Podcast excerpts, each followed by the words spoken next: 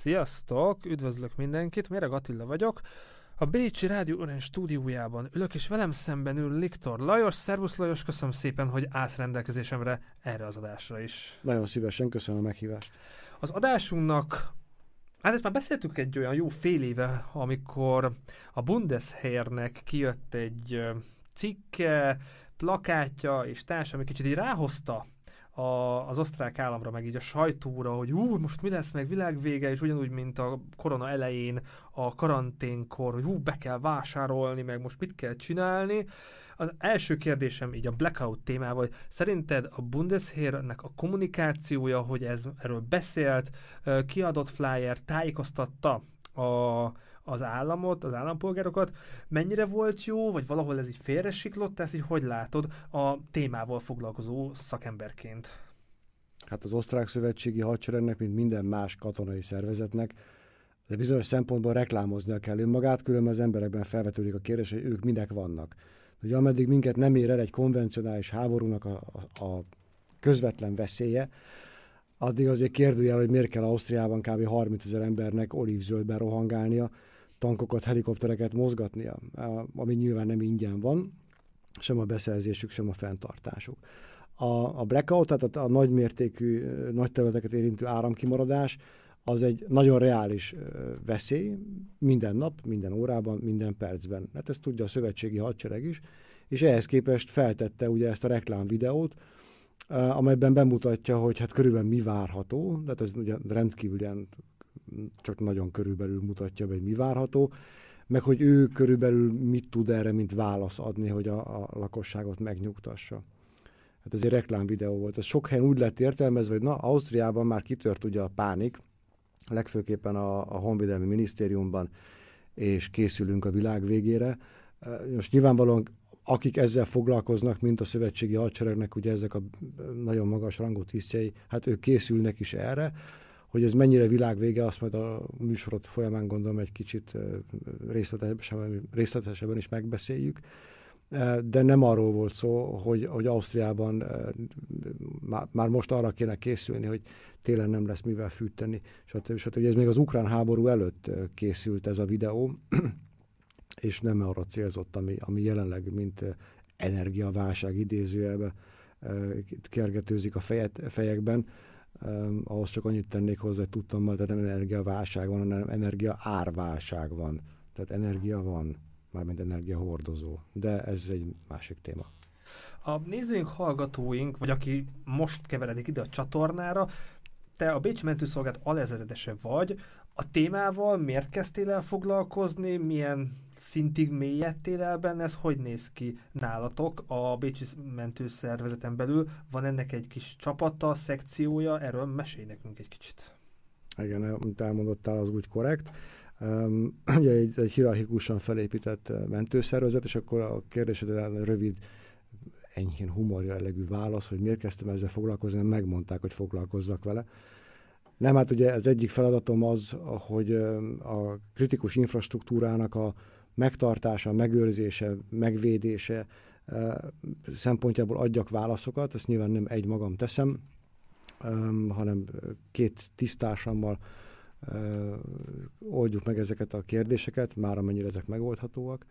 A kritikus infrastruktúra az meg azért egy kérdés, mert a, az osztrák belügyminisztérium hivatalosan is a kritikus infrastruktúra részének nyilvánította a Bécsi mentőszolgálatot, ami azt jelenti, hogy alappillére Bécs város lakossága ellátásának, amelyet különlegesen kiemelt módon védeni kell. Nagymértékű, átgondolt, méreható támadások esetén. Ugye ez nem csak terrortámadások, ugye ilyenről már beszélgettünk, mert volt is sajnálatos módon aktualitása, amiről ma kívánunk beszélgetni, annak még nem volt ilyen jellegű aktualitása, de hát ez a veszélye állandó jelleggel a fejünk fölött lebeg, és ebből kifolyólag.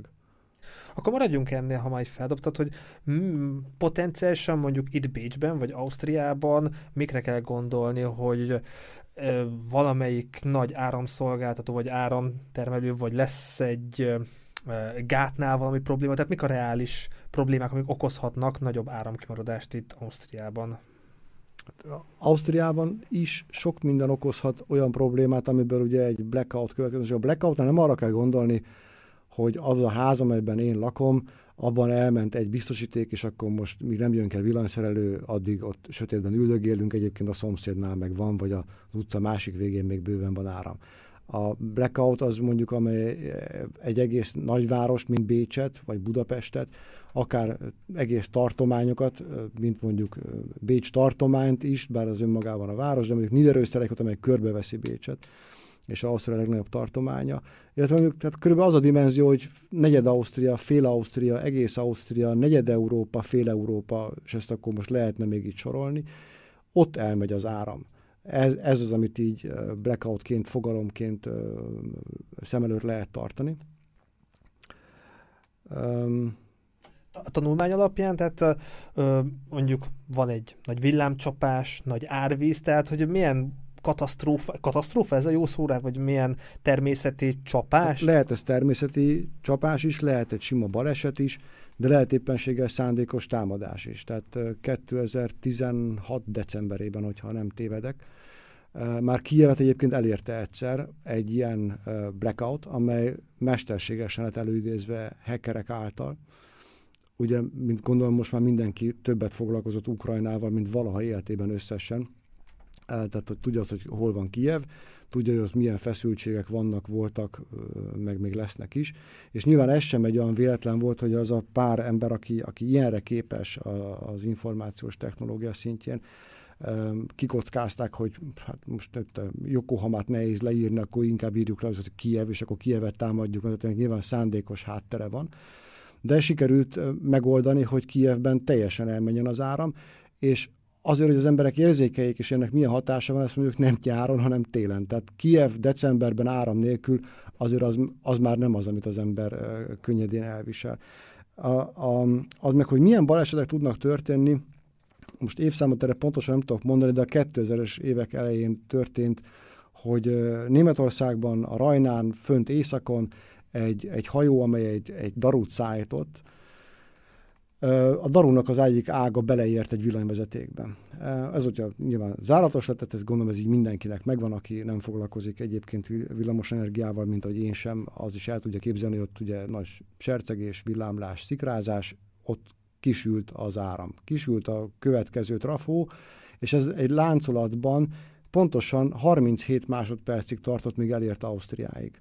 Tehát rendkívül gyorsan haladnak ezek a problémák, ugyanis hogyha az egyik felhasználó már nem tudja felhasználni a, a rendszerbe betáplált energiát, akkor az visszafelé, hogyha nem tudják ezt időben, ami most másodpercek és az egy perc szintjén kell gondolkodni, ledobni a hálózatról a, a terheléseket, akkor egyszerűen megsülnek a transformátorok és ugye ez egy láncreakció visszafelé fokozza a problémát. Tehát minél több megy tönkre, annál magasabb hogy a, a, a, az, az áramnak a betáplált mennyisége a rendszerbe.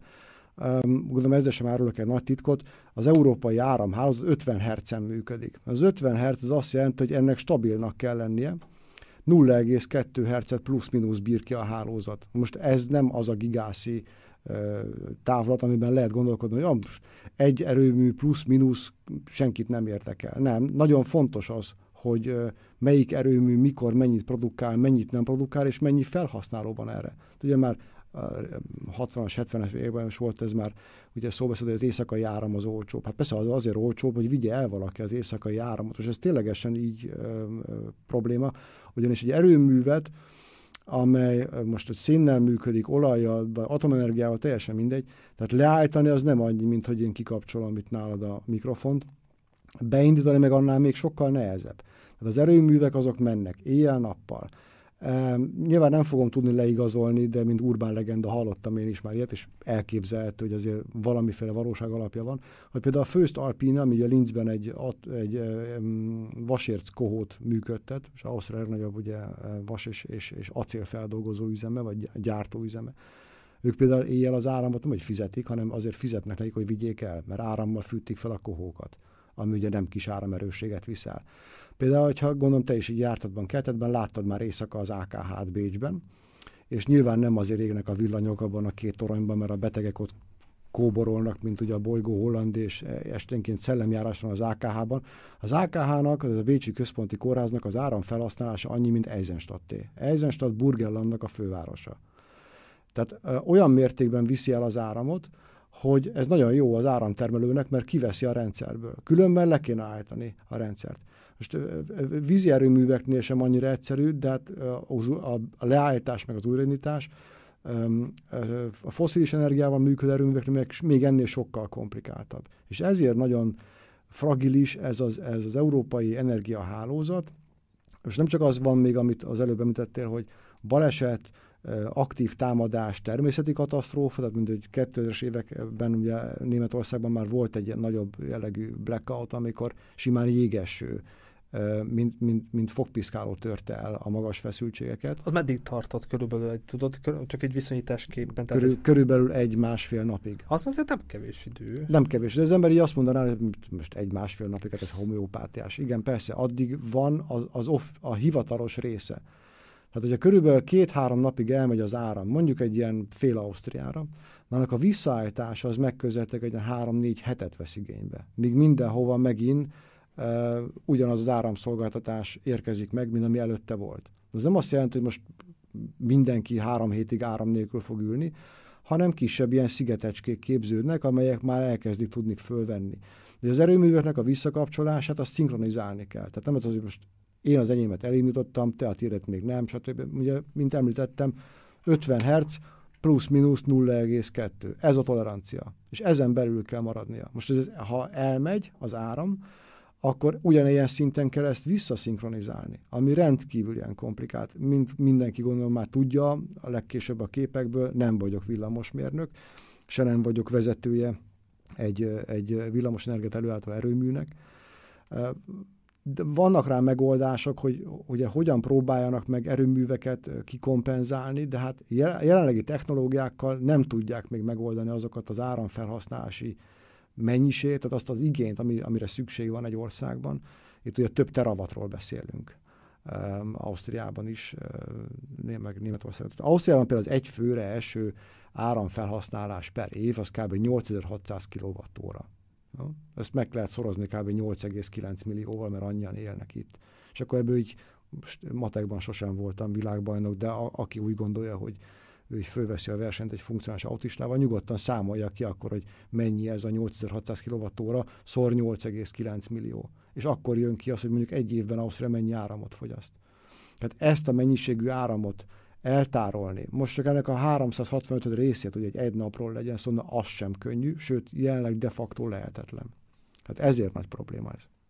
Kicsit így ugrálhatunk a kedves nézőknek, elkezdtem mutatni az 1977-es nagy New Yorki áramszünetet, amíg így fut, és ha gondoljátok, nézzétek a képeket, ez egy ilyen kisebb, rövidebb dokumentumfilm, hogy mit érdemes ezzel kapcsolatosan elmondani, hogy mi volt ott a probléma, hogyan próbálták megoldani, így 2022-ből mennyit tud ez az incidens, ez a, ez a nehéz helyzet, a New Yorkiaknak a nehéz helyzete nekünk segíteni.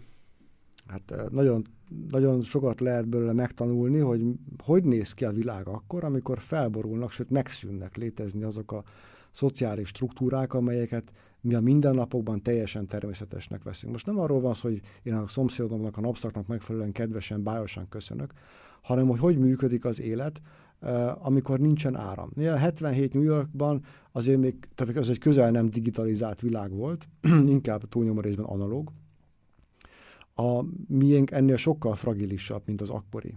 Ott nyilván sok más ö, ö, olyan szociális faktor és közrejátszott, amelyet mondjuk Bécsre nem lehet elmondani a mai napig sem. De az, azt meg tudom mondani, hogy a, a Bécsi, az osztrák belügyminisztériumnak és a Bécsi mentőnek ugye rengeteg megbeszélése van ebből kifolyólag, hogy mit csinálunk, hogy csináljuk. Most ö, nem mindent mondhatok el, mert bizonyos dolgok azért még továbbra is, hát hogy mondjam, azért annyira Kény, jobb, hogyha nem tudjuk. Annyira, mondjuk. nem, annyira kényesek, hogy jobb, hogyha erről nem beszélgetünk de hát akinek egy csöppesze van, az már, már levette, hogy tehát nem vicc a dolog. A lényeg az, hogy nagyon erősek a gondolkodások a felé, hogy 48 óra után, tehát hogy 48 órás áramkimaradás Bécsben, a rendőrség nem lesz képes fenntartani a közbiztonságot. Semmiféle formában. Ez csak 48 óráról beszél. Jó, csak ez most így nagyon ér, most sok kevés, de mennyi ideig volt áramszünet 77-ben? Hát most 12 vagy 24 óra volt összességében, de mindenki gondolja végig azt, elmegy az áram, gondolom ilyen már mindenkivel megtörtént, legalábbis ott a, a Európában élő emberek közül, ugye ez nem egy, nem egy ritkaság, hogy valamikor elment az áram. Um, egy-két óra, ameddig az ember úgy bóbiskolva bóklászik a saját önmaga életében, hogy jé, mennyi minden nem működik. Tehát lassan ugye kezd olvadni a hűtő, most már egy órája nem tudtam csetelni, és nem tudtam küldeni smiley meg tapsoló kezeket a haveromnak, nem baj, mert nem is kapok ilyeneket, nem lehet tévét sem nézni, úristen, most jöttem rá, hogy mennyi könyv van a polcon, amit sosem olvastam. Tehát így eltelik az első két óra. Ez ideig rendben van. Majd eltelik 5-6 óra, és azért már kezd egy kicsit szorulósabb lenni ez a dolog, hogy mikor jön vissza. Ugyanis nem lesz róla fogalmat sem, hogy mikor jön vissza, de azt fogod látni, hogy mennyi minden megy tönkre. Most nem csak az élelmiszerek szempontjából, hanem mondjuk, hogyha ezt egy ilyen 37 fokos kánikulában játszunk, tehát se klíma nincsen, hogyha olyan helyen az ember, mondjuk a Bécstől el tudunk most tekinteni, mert más a vízellátása, de mondjuk pumparendszereken keresztül megy a víz, nagyon jó, mert most már víz sincsen, de nem csak, hogy csapvíz nincsen, hanem mondjuk a WC-t sem lehet már lehúzni. Tehát az, amit idáig magamba tankoltam, azt még tudom ugyan üríteni, de elküldeni már nem tudom sehová. Tehát ez egy, egy olyan láncreakciót kezd el kiváltani, amely nagyon ö, ö, nagy félelmeket tud kelteni. Egy. Kettő, hogy mindazok az emberek, akik közöttünk élnek, és mondjuk nem annyira törvénytisztelő polgárok közé tartoznak, az első, aki bedobja az ékszerésznek a kirakatát, és rájön, hogy nem szólal meg a riasztó, és arra is rá fog jönni nagyon rövid időn belül, hogy bárki bármit kiabálhat, hogyha nem közvetlen rendőrség mellett kiabálnak, hogy segítség, segítség, akkor telefonálni sem lehet. Ergo a rendőr sem fog kijönni. Amikor ez a gondolat elkezd elharapózni, akkor félő az, hogy nagyon sok régebről nyitott számlát az emberek elkezdenek lerendezni, olyan anyagi javakra próbálnak meg szerteni, amelyeket egyébként nem tudnak megtenni, a képeken is lehet látni a fosztogatások, gyújtogatások, fellángoló bandaháború, stb. Tehát e, ez a, ez a nagy probléma.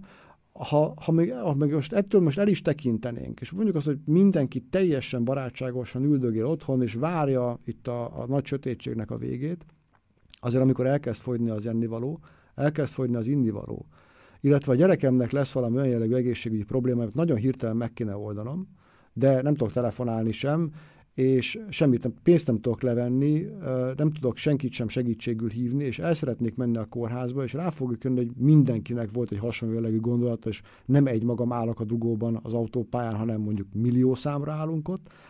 Na onnantól kezdve, ha én tudom azt, hogy a szomszédnak több az, a, az elraktározott élelmiszere, innivalója, mint nekem, akkor előbb-utóbb azért megpróbálnám saját magamat meghívni oda vacsorára. A kérdés, ez mit fog szólni a szomszéd?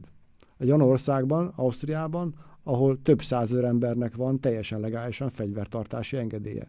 Ilyen lehetek én is, és lehet a szomszéd is. Mondom, hogy elég érdekes, hogy mondjam, a beszélgetésnek ugye folytatásai lesznek, csak hát nem, nem biztos, hogy szavakkal fogják ezt megoldani. Amikor arra megy már ki a játék, hogy nincs mit enni.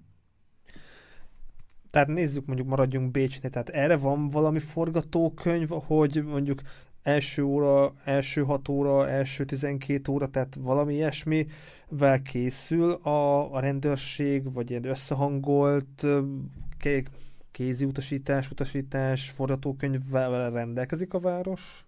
A város önmagában igen. Tehát a város a saját maga kritikus infrastruktúráját, mint azt az elején már említettük, arról gondoskodik. És az infrastruktúra, ez a kritikus része legalábbis, tehát ezért a mentőszolgálat, kórházak, tűzoltóság, rendőrségek, telekommunikációs egységek, ezeknek ugye meg is van a saját maguk áramellátása. Hát az sem túlzottan sokáig, itt az ultimatív szám, ameddig lehet gondolkozni, az 72 óra. Hát ez nem nagy számolással, ez három nap. Na addig van rá megoldás, hogy ezek a rendszerek hogy működnek.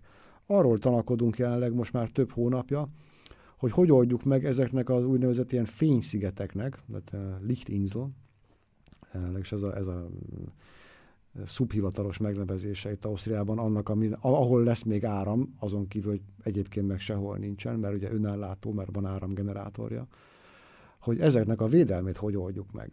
Tehát hogy oldjuk meg annak a védelmét, hogy a mentő, minden mentő bázisnak Bécsben van áramgenerátorja. Nem baj, minden kórháznak is van, és minden tűzoltóságnak is van. És amit az előbbiekben felvázoltam, amikor elszabadulnak a gondolatok, hogy pff, azért, tehát nem az a fontos, most majd nem töltöttem föl az okostelefonomat 12 órája, hanem hogy az összes kaja, ami volt nálam, és csak pont annyi volt, ami a hűtőben volt, az most már végérvényesen megrohadt. Elfogyott az ivóvizem, a csapból nem sok minden jön már, és egyébként lennének még más igényeim is ebben a világban, de ezt fölkeresem ezeket a fényszigeteket, mert ugye ott van áram. Igen ám, de hát ezek ugye a városban, tehát Bécsnél mentőnek 12 mentőbázisa van Bécsben. Hát itt meg van 23 kerület, 414 négyzetkilométer és 2 millió lakos. Hát el lehet képzelni, hogy 12 mentőbázis az éppenséggel semmiféle akadályt nem jelent. A, a, csak a környékén lévő házaknak, hogy elkezdjenek oda tódulni az emberek, hogy ők is szeretnének ugye ebből még valamit kapni. Nem azért tartja fönt a mentő, tűzoltó, rendőr, stb. stb. ezeket a struktúrákat, hogy ők ott békében átvészeljék a, az áramkimaradást, hanem hogy el tudják látni a lakosságot. Csak a rendőrség sem, mint ahogy a tűzoltóság és a mentőszolgálat, meg aztán pláne nincs arra fölkészülve, hogy egy csapásra két millió emberrel kelljen foglalkozni. Hát mindig csak ugye részlegesen foglalkozunk a két millió lakossal, mint ugye már előző műsorokban ezt beszélgettük, napi körülbelül 800 ezer esettel vagyunk ellátva, tehát ez, ez, egy, ez egy tört része annak, amit itt a lakosságnak nevezünk, és ez, ez csak a város. Tehát, hogyha ezt mondjuk éri Bécset és Niederösterreichet, azért nem csak két millióról beszélünk, hanem közelítünk a 4-5 millió felé, azért az már, egy, az már egy kritikus massza, ami meg tud indulni ilyen pontok felé. Hm? Mi gondoskodunk arról, nem csak mi, mindenki más, aki ilyenekkel foglalkozik, hogy igen, 72 órát meg tudunk oldani.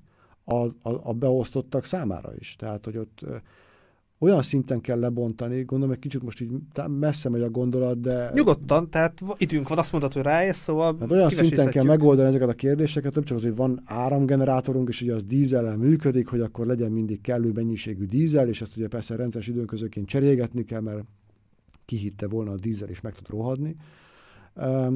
De hogy az, hogy mi áramot tudunk generálni, az azzal is összefügg, hogy mi igen, más meg senki nem, tehát ugye hova visszük a ruhákat most, na innen túl, ezen túl sehová. Tehát magunknak kell az emberek ruháit, akik bent vannak a bázison, akik egyébként innentől kezdve nem is mehetnek haza. Az egy nagyon érdekes, még ideig meg nem válaszolt kérdés, hogy hogy fognak bejönni a többiek, vagy bejönnek-e egyáltalán. Szóval a ruhákat kell tisztítani, a, a, az, élel, az élelmiszer és az ivóvíz ellátást meg kell oldani, a telekommunikációt meg kell oldani, a klimatizációt meg kell oldani, a, a, a tisztálkodást meg kell oldani, és az étkeztetésben meg kell oldani azt, hogy nem tudjuk, mert jelenleg nem voltak rá felméréseink, hogy mondjuk kinek milyen jellegű ételallergiája van.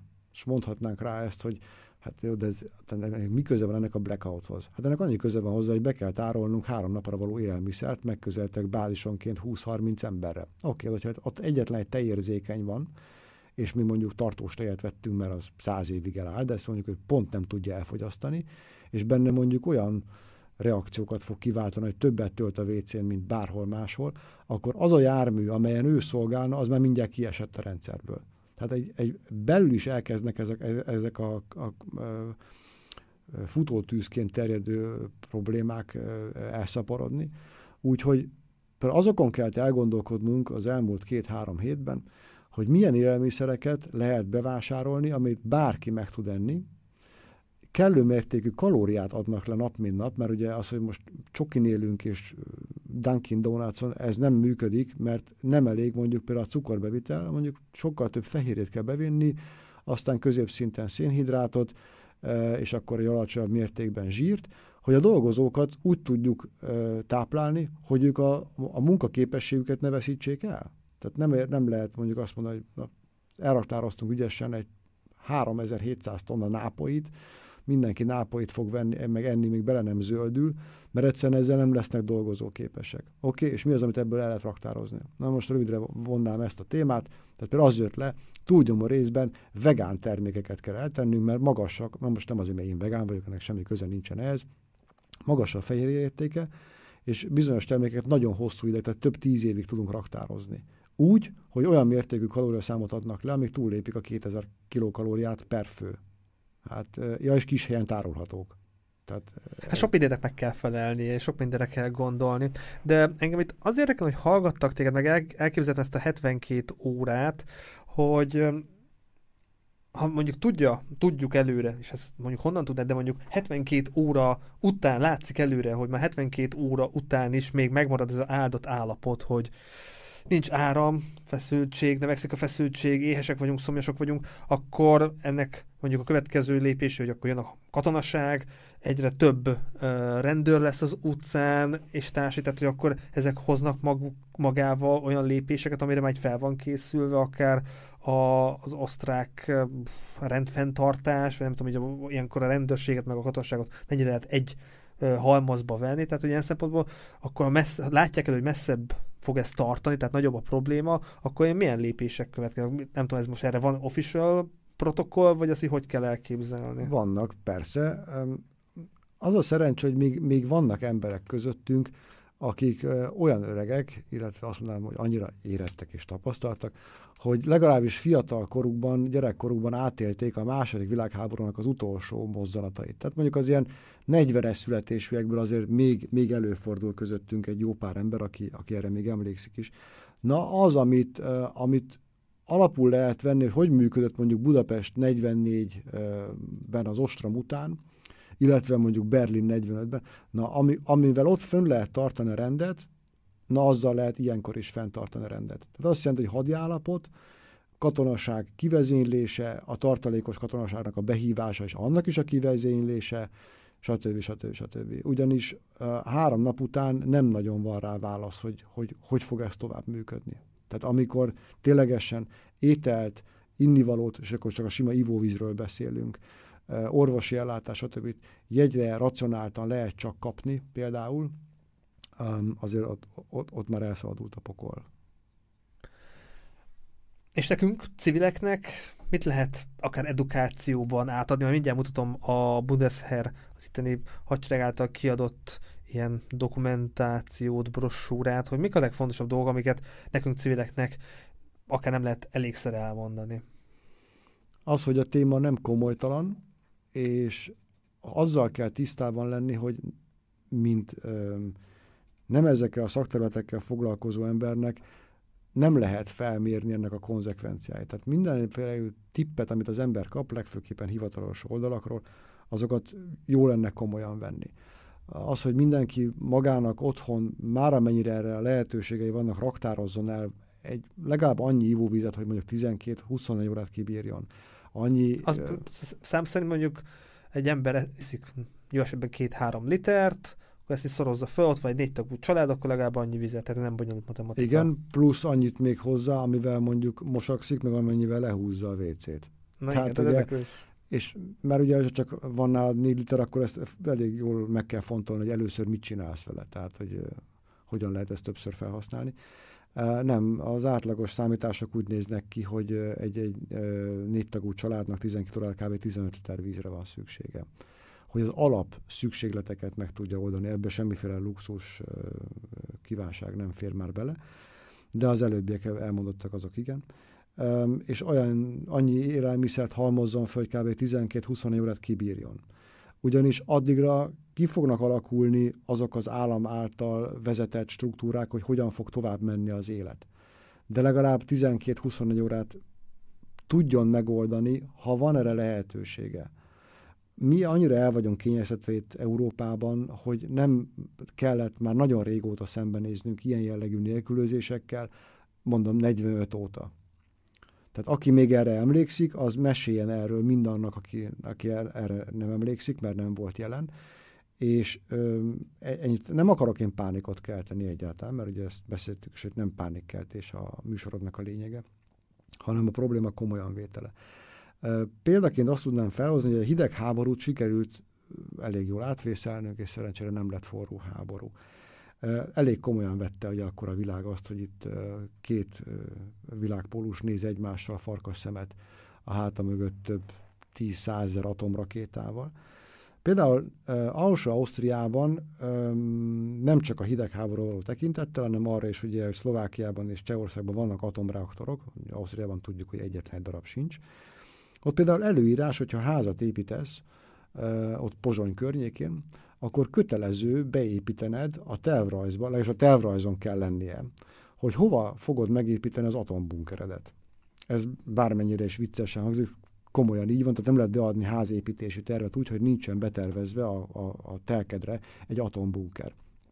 Um, nem kell megépíteni a jogszabály szerint, de hogyha a tartomány, illetve a kerületi uh, igazgatóság vagy igazgatás azt mondja, hogy meg kell, akkor viszont meg is kell építened. És az viszont másik tény, hogy ott Pozsony környékén lakó emberek, hogyha oda költözöl, mondjuk itt Bécsből azt gondolod, hogy na, elegem a nagyvárosból, kiköltöznék mondjuk például Hajnburgba, ami Pozsonytól csak 15 kilométerre van. Na, amint oda érték, vagy érvényes a fő bejelentett lakcímed, akkor per fő fogsz kapni két doboz jó tablettát. Tehát azt még sikerült még ennyire komolyan venni, hogy igen, a Bohunice, Mohovce atomerőművek azok nincsenek túlzottan messze, ha ott valamiféle gigszer felüti fejét, akkor hát ezzel nem nincs mit tenni, mint sem, hogy drazsé szintjén egy vagy ott tablettát, és húzod vissza az atombunkeredbe, hogyha már megépítetted. Na, ugyanilyen komolyan kellene venni ezt a kérdést is. Ugyanis egy nukleáris probléma és a, és a ténylegesen kifinomultan megjelenő blackout közötti különbségek nincsenek. Tehát a horderejükben nincsenek. Én így, ahogy készültem az adásra, nekem az életemben kettő alkalom, egy igazi blackoutot, az Nyíregyházán vagyok, és hogy hú, tök furcsa hogy csak a kocsiknak a lámpáit látjuk, kint ülünk a kollégium előtt, jó, akkor még nem volt ez a nagyon kütyű és társadalmi, hogy tényleg volt az egész kollégiumban öt használható számítógép, tehát hogy dumáltunk, el voltunk, és egy pár óra, de tényleg azért volt egy ilyen veszélyes hangulata, meg azért, hogy óvatosan megy az ember az autók között, vagy az zebrán át, és társadalmi, mert tényleg csak az autóknak a fénye volt. A másik helyzet az nem blackout volt, csak a, mm, túráztam, és, és parasztokkal beszélgettem, és mondták, hogy hát volt olyan év, ahol leszakadt a nagy hó, leszakadtak a vezetékek is, és mondjuk ott van egy parasztság, ahol van mondjuk száz tehén, automatizálva van, de amikor nincsen áram, akkor kézzel kell lefejni, és hogy milyen, csak hát hóesés, hát szokott nagy hóesés lenni, és a nagy hóesés is kicsibe mennyire tudja megkeseríteni, már mondjuk idézésen elkényelmesedett parasztok életét is. Tehát, hogy a kényelem és, és az áramkimaradás akár kicsibe, akár hosszabb idő, és itt 72 óra alatt is már nagyon sok minden felmerül, pénzt nem tudunk felvenni, nem tudunk fizetni, tehát rengeteg probléma már felmerül, ami így a civil embernek, nekem és a hallgatóknak akár, akár már igen megkeseríteti az életét. Igen, ugye, mint azt már említettem, a háború után, mármint a második világháború után ugye Ausztria 55-ig volt ugye megszállt ország, majdnem, hogy hivatalos fizetőeszközként működtek az amerikai cigaretták. Tehát, hogy uh, utána nem kevés gondot jelentett mondjuk ezt a, a fekete piacon uh, működő fizetőeszközt uh, megszüntetni. Most ez hogy jön ez ide? Úgyhogy vannak ugye ilyen tippek, hogy na, próbálj meg olyan, hogy cserekereskedelem szintjén mivel tudsz majd valakivel cserekereskedelmet folytatni. Tehát, hogy legyen, nem tudom, valamiféle égetett szesz, cigaretta, mit, mert most gondolom a nejlonharisra már nem annyira aktuális, mint mondjuk ez 47-ben volt, de hasonló dolgokkal. Na most ugye mi az, ami manapság így fölmerül, nekem van egy iPhone-om, neked van egy Samsungot, cseréljük el. Tök jó, mert egyik sem fog működni, mind a kettő árammal megy, és hogyha most lenne nálad egy nagyobb mértékű nem tudom, cigaretta elraktározás, azt mondod, hogy semmi gond, nekem van cserélhető portékám, elmegyek hát kíváncsi leszek, hogy milyen messzire kell menni, míg találsz egy olyan mezőgazdasági üzemre, ahol neked három doboz cigarettára adnak egy kanna tejet. Ugyanis ezek az üzemek nem, a száz tehén az már a homeopátiás szint, tehát ugye itt több ezerről van szó, és nem az lesz a legnagyobb gondja az ott lévőknek, igazgatóságnak, vezetőségnek, hogy megjelentél te három doboz csikkel, és azt szeretnéd, hogy ezért kapja egy kanna tejet, hanem hogy körülbelül tízzer tehén fog megdögleni a következő két napban, mert nem feji meg őket senki, mert, mint ahogy mondottad volt, nem működik a fejőgép. Tehát ilyen szintűek ezek a problémák, dimenzióiban, most nyilván még ülhetünk itt órákon keresztül, szívesen megtenném, nem tudom ki mennyire érdeklődve hallgatja az adást, remélem mindenkit sikerült valamilyen szinten lenyűgöznünk, de szóval nagyon sokat lehetne erről beszélni, és csak arra jönnénk rá, hogy mennyi minden nem fog működni, és nincs is rá válasz, hogy hogyan működjön. Ezért mondtam az előbbiekben azt, hogy legalább a 12-24 órát mindenki magának próbálja meg valamilyen szinten megszervezni, mert ha visszatekintünk a történelemben, ilyen krízis helyzetekre, igen, más volt a világ ezelőtt 70-80 évvel. A mai digitalizált világban ezek nem így működnek. Tehát az, amit igen, te is említetted, nem tudunk fizetni. Igen, de semmivel. Tehát nekem a pénztárcámban jelenleg konkrétan 5 euró van.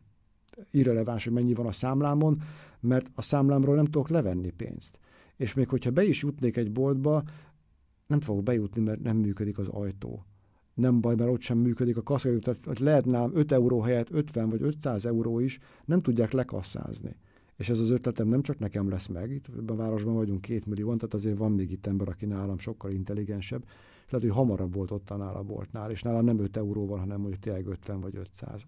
Neki sem fog működni.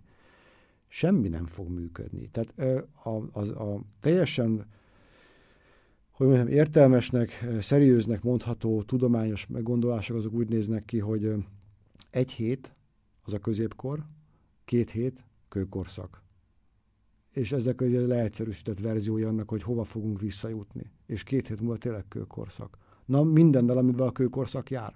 Igen, a mamutot már úgy kell kitolni majd a múzeumból, mert az még csak ott van jelen, de az összes többi, tehát az erősebbik győz, e, mezítláb fogunk rohangálni, nincsen fűtés, és ha tudsz magadnak e, tüzet gyártani, akkor nagyon jó.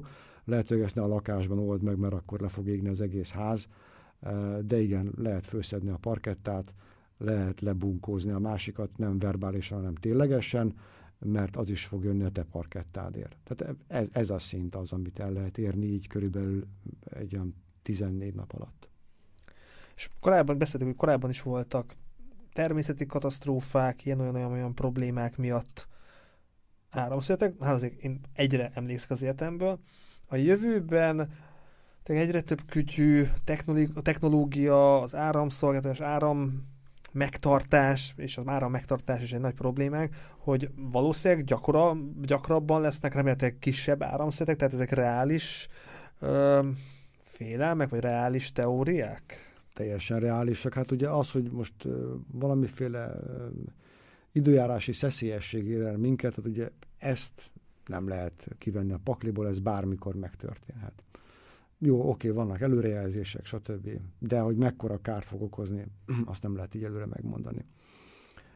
Az, hogy, hogy balesetek történnek, hát ezt is ugye lehet statisztikákkal modellezni, rendben van. Na most, amit nem lehet jelenleg modellezni, az ugye gondolom az emberek, a legalábbis műsorot hallgatói bizonyára figyelemmel követik az elmúlt hat hónap világ eseményeit, ami nem arról szól, hogy most kitört a világbéke, hanem pont ennek az ellentétjéről van szó és az, amit a jelenlegi aktuális konfliktus helyzetekben, krízisvilágban lehet látni, hogy ágyúval, rakétával lövik egymást, na ez a, ez a, ez a, rendki, a legalapabb szintje annak, hogy ember embert öl. Hát ennek a sokkal-sokkal kifinomultabb szintje az, amikor ember embert úgy öl, hogy a világnak a másik oldalán van, és egy enter gomb lenyomásával lebénítja az áramrendszert. Azon gondolkodni, hogy a, most ez, ez nemzetközi terrorszervezet, bűnbanda, másik országnak a, a, a cyber hadsereget, teljesen mindegy. Vagy poénból, vagy miért ne, unatkozok, tehát így annyiféle fajta motiváció hát, lehet. Igen, szóval a, aki, a, a, aki még a poénnál tart, tehát hogy ez jónak gondolja, na, az nem fog bejutni ezekbe a rendszerekbe. Aki meg már megmutatta, hogy a poénból valóságot tud csinálni, azt meg már régen beszervezték oda, ahol ezt ugye cyber hadviselésnek hívják rendkívüli mértékben felfejlesztette magát Kína, Észak-Korea, Oroszország, a Cyberhad, meg az Egyesült Államok, evidens módon, mert minden érmének van egy másik oldala. És ez a legnagyobb veszély nem azért, mert hogy úristen, mi lesz, ha betörnek a rendszerünkben? Hát senki ne gondolja azt, hogy nincsenek benne a rendszerben, de benne vannak a rendszerben. Mindegyik őjük, mindegyik másiknak a rendszerében. Kérdés, hogy ez ugyanaz, mint a, az atomrakéta indítása ki az, aki azt gondolja, hogy neki meg kéne nyomni egy gombot. Mondjuk annyiból humánabb ez az egész, hogy nem egy villanás, ne nézz bele a villanásba, mert megvakulsz, nem baj, mert utána 800 fok meleg és 600 km ez tehát ez egy atomvillanás balról, hanem itt azért sokkal differenciáltabban lehet leállítani a társadalmat működésében, de, de teljesen észrevétlenül. Tehát ez egyik pillanatra a másikra meg tud történni úgy, hogy fogalmad nincs. Ezt, ezt nem jelzi előre semmiféle rakétavédelmi rendszer. Nem lehet látni, hogy ú, látod, ott ment a rakéta, ami most majd elviszi Berlint. Semmi. Ez Fönnjánkban valaki megnyomta az entert, és Amsterdamban elment az áram, meg fél Hollandiában. Jelenleg ott tartunk a világban, ez az én őszinte véleményem, így ennek a gondolata gondolataként, hogy sikerült egymást olyan szinten megint fölhergelni, globálisan, hogy nem kizárt, hogy valaki úgy gondolja, hogy azért miatt elküldünk egy ilyen 20 kilotonnás ö, cuccot a másiknak a fejére, hát szerintem inkább csak kapcsoljuk le az áramról. Hát ez valószínűbb. És a, megtenni meg lehet bármikor. Tehát semmi kérdés nem fér hozzá. Ez a gondolat, ez a végső gondolat, ez a kiszámolni is, tehát hogy februárban kezdődött a háború a háború miatt erősödött meg, erősödött fel, vagy jött, meg korábban is, és a háború mit mutatott meg, hogy mennyire, mennyire gyengeik a hálózatok, mennyire sérülékenyek a háború, és a, blackout között milyen, milyen párhuzamokat látsz? Hát ugye beszéltem már róla a műsor elején, hogy 2016-ban ugye sikerült Kijevet elsötétíteni. Nem azért, mert Zelenszky azt mondta, hogy mindenki húzza be a függönyt és kapcsolja a villanyt, mert a légitámadás van, hanem mert kikapcsolták az áramot. És nyilván nem Ukrajnából kapcsolták ki az áramot. Vannak erre példák, ez, ez az egyik legpublikusabb, ami nyilván nem arra vezethető vissza, hogy Ukrajnában akkor éppenséggel nem bírták megoldani az áramellátást. Ezek a cyberhadviselés szintjén szintén próbálgatják magukat a, a, a felek.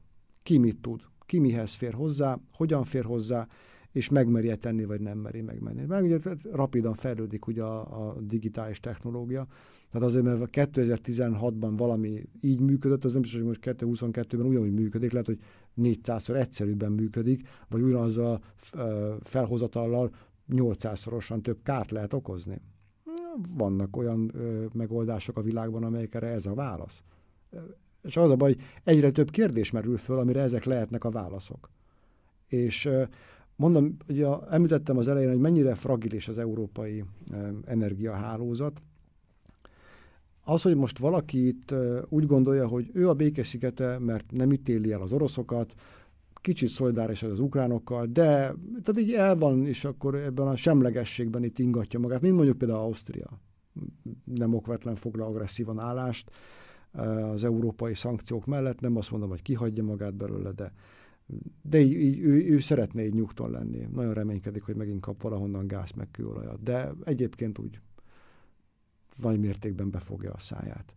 Igen, ám csak azért, mert ő ilyen, az nem azt jelenti, hogy ha Németországban tovább húzzák a húrt, és ott mondjuk egy ilyen cybertámadás alapján elmegy az áram, az ide nem fog kihatni. Dehogy nem, kifoghatni, össze van kötve mindenki mindenkivel. Tehát ez olyan, amikor ugye egymás kezét fogjuk, és van közöttünk egy hülye, aki megnyolta a villanypásztort. Mindenkit meg fog rázni. Most itt az ellentétes értelemben, tehát ott, itt mindenkinek el fog menni az áram. Hiába gondolom, nem tudom lekapcsolni magamat. Tehát reménytelen. Ne ez a nagy probléma benne. És a gáz? A gáz és az áram, az áram vagy energiaválság az, az milyen problémákat okozhat akár a energiafelhasználásban, akár az energiahiányban, az, az reális problémákat okozhat a jövőben? Már úgy érted, hogy, hogy most amiről ugye sokat lehet hallani itt a médiákban, hogy nincsen gáz, meg, meg nincsen... Így van, így van, így van. Tehát...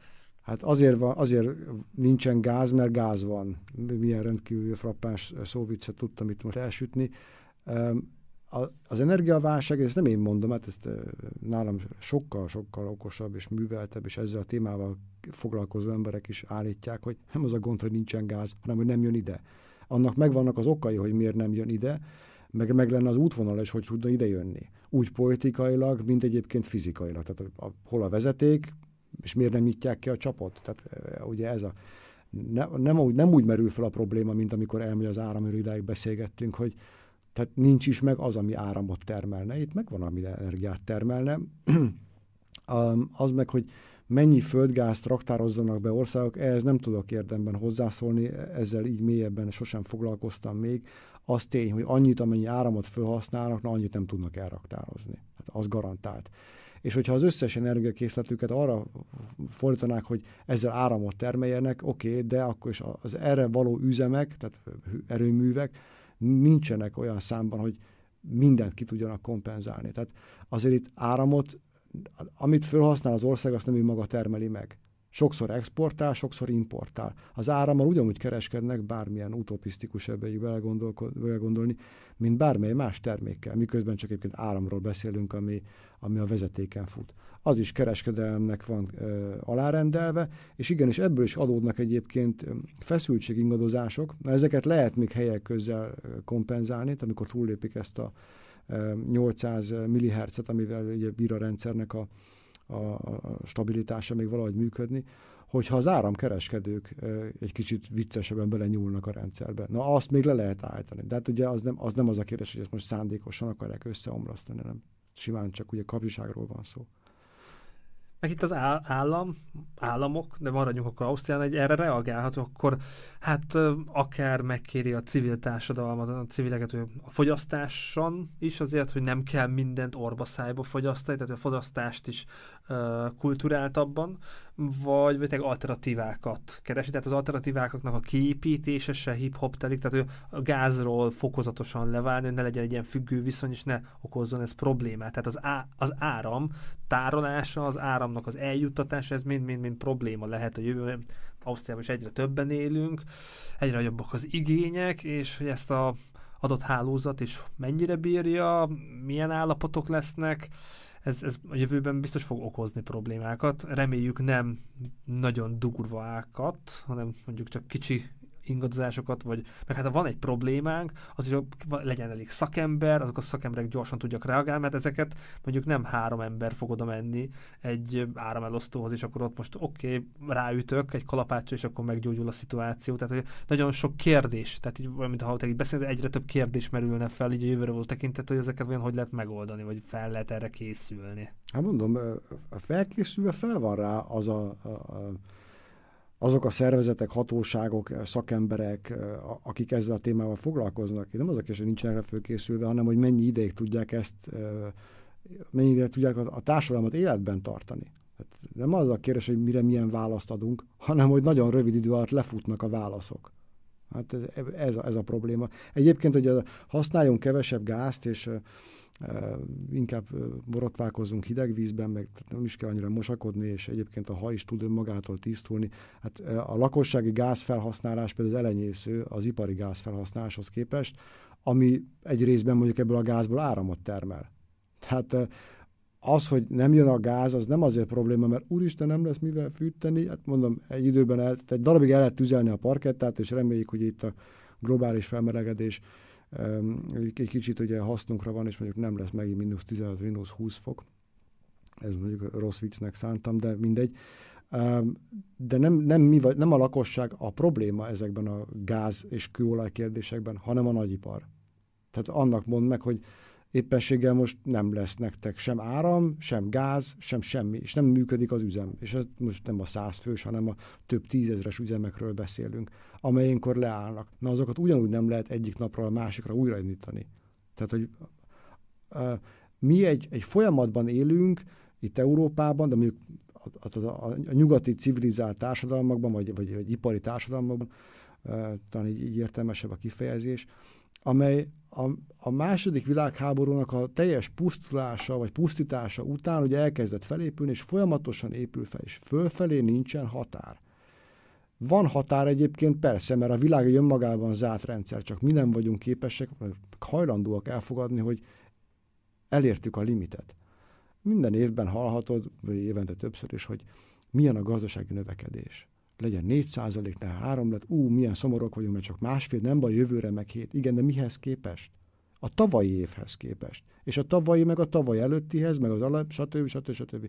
Ha egy kormány azt mondja, hogy nálunk ebben az évben 0 százalék gazdasági növekedés volt, akkor azt a kormányt elkezdik jobbról-balról megfúrni, hogy úristen, ti bénák vagytok. Nem, ugyanott tartunk, ahol tartunk. Ez olyan, nekem naponta kéne új autót vennem, és mindig egy erősebb és drágábbnak kéne lennie, azért, hogy azt tudják mondani az autóban ülők, hogy tehát tényleg te egyébként nagyon jól csinálod ezt. Oké, okay, és hol ennek a limitje?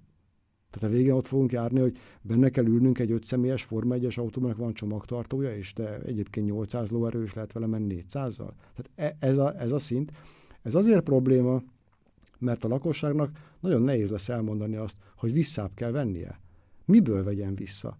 Bármiből vesz vissza, azonnal rapidan... Há, hapogni kezdek, hogy hát ugyan már. Hát igen, de mondd meg, hogy te, te az átlag így élt életedben, mi az, amire azt tudod mondani, hogy jó, oké, erről lemondok.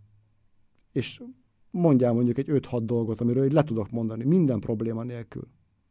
Jó, én mondjuk nem jó példa vagyok, én vadkempingeztem 7 hónapig, tehát világkörülutat csináltam, egy hátizsákkal, tehát nem én vagyok szerintem a jó uh, cél, nem célcsoport, minek hívják, a tesztcsoport, de nagyon sokan sok mindenről nem tudnak lemondani. Tehát ez valószínűleg az iskolánál kezdődik, vagy, vagy a családoknál, hogy akkor hogy a, nem folyamatosan új ruha, észre használni a dolgokat, nem eldobni, tehát ez a edukáció, edukáció, és hogy tényleg hasonló helyzetekben felkészült legyen az ember, mi is most egy ilyen műsort készítünk, beszélünk róla, hogy nem science fiction, tehát ezek megtörténhetnek, tehát az edukáció, meg a prevenció, meg a felkészülés, az, az szerintem ilyen szempontból lakosság szempontjából létfontosságú. Hát igen, fontos, olcsó, gyors, bármikor reprodukálható, és mindenből legyen meg nekem mindenem. Tehát ez az alap hozzáállása a mai embernek a mai világhoz.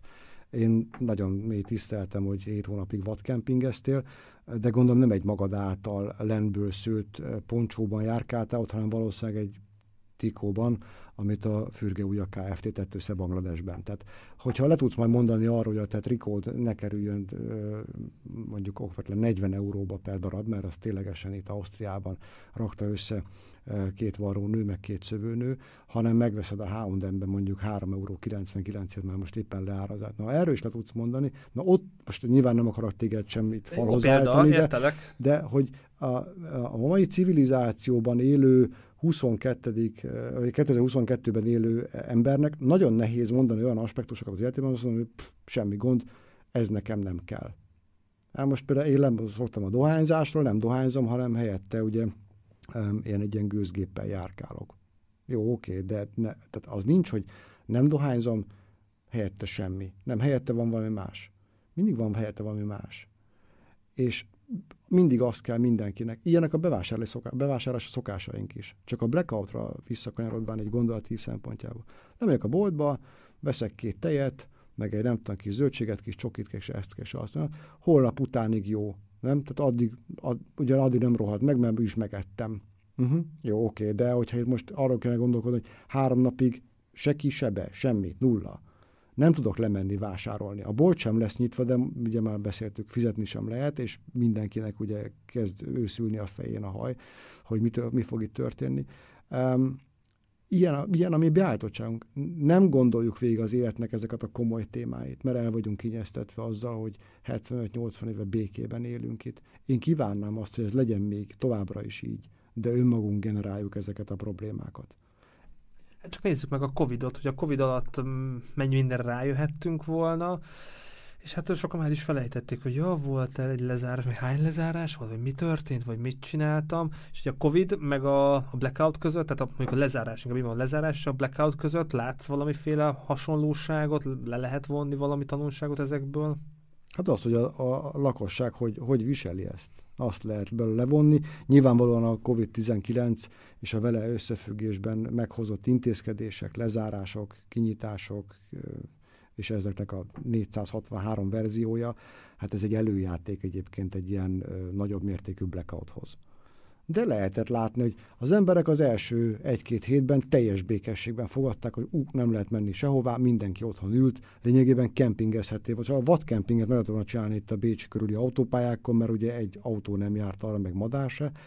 Um, aztán, e, mint egy, gondolom mindenki tapasztalt, hogy idővel feltűnt az embereknek, hogy érdekes. Tehát az, amit mondanak nekem, most nem függ ez azzal össze, hogy én mit gondolok a COVID-19-ről, meg nem gondolok, de Ellenben mondjuk egy pestis járványa, érdekes, nem fekszenek halottak a, a járdán, meg a járda mellett.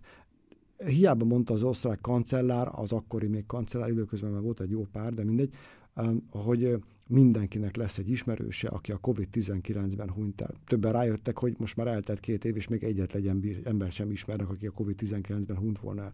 Amire előbb ki szeretnék térni e-, ezzel kapcsán, azért látható volt, hogy az első lezárásnál mindenki milyen szorgalmasan betartotta.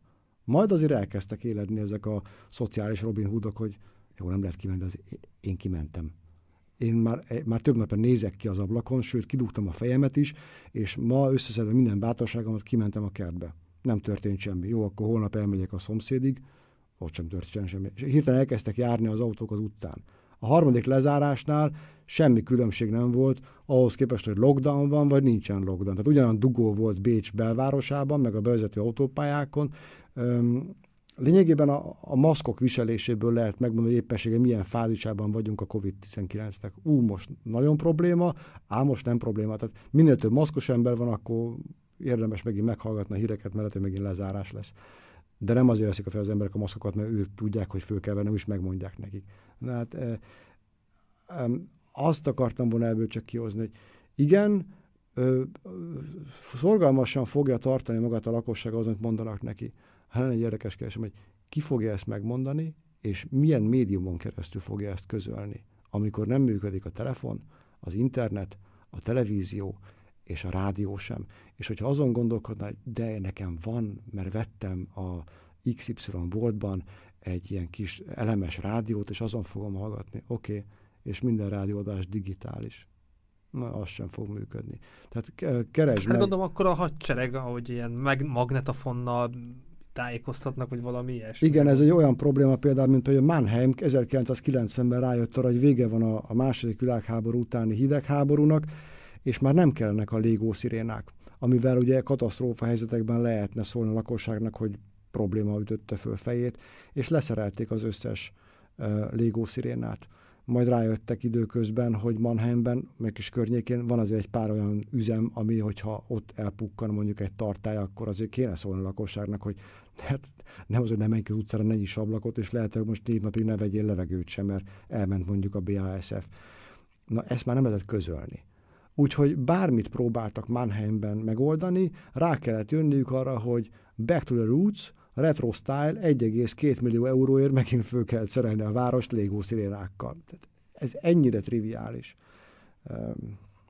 Itt még a Covid-nál csak egy gondolat erejéig, hogy a pszichésen is azért nagyon megviselt jó pár embert, lehetett ezt hallani, hogy öngyilkosságok is megszaporodtak, hogy a pszichésen nagyon sok embernél várható, hogy mondjuk maradjunk itt Bécsnél. Tehát Bécs kulturált város, de, de mondjuk 24 óra, 72 óra elég nagy számú embernél elgurulhatna a gyógyszer? Tehát ez így, erre van valamiféle statisztika, hogy akár kriminalisztikából ki... Hát nem, mert nincsenek ilyen jellegű példánk, tehát nincsen Bécsben idáig felmutatható olyan hosszú távú, nagymértékű áramszünet, amire lehetne egy hivatkozni. Tehát azt mondja, hogy nem tudom, egy-két háztömbben elment az áram, ez, ez nem bír semmiféle relevanciával ezt a témát érintően. Szerencsére idáig nincs amit ugye már beszéltük, nem az a kérdés, hogy lehet-e, hanem hogy mikor lesz.